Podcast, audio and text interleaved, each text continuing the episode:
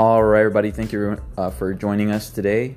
So, first and foremost, I want to get something very, very clear. This podcast is for the truth seekers and the truth speakers.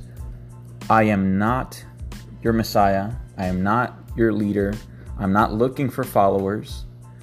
I want for you to express the leader that is within you. Um, and by example, help others to do the same. You have a leader that's always been inside of you, and it's time to expose that leader so as to lead your own life and help others to lead their own. We are not meant to be following anyone. That's not what we're here for.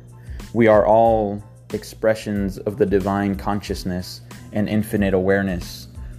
So we are all divine, infinite, immortal beings having a temporary physical experience.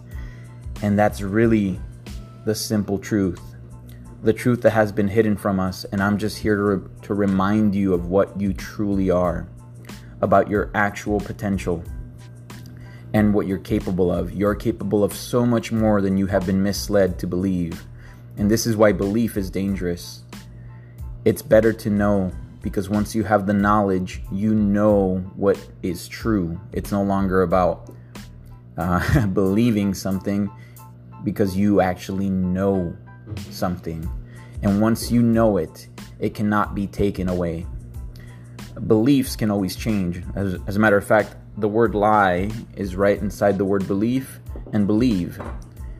So instead of being lied to, which is what most of us have been subjected to throughout our life, um, especially since we were young uh, boys and girls, and uh, through repetition, we've been conditioned to believe things.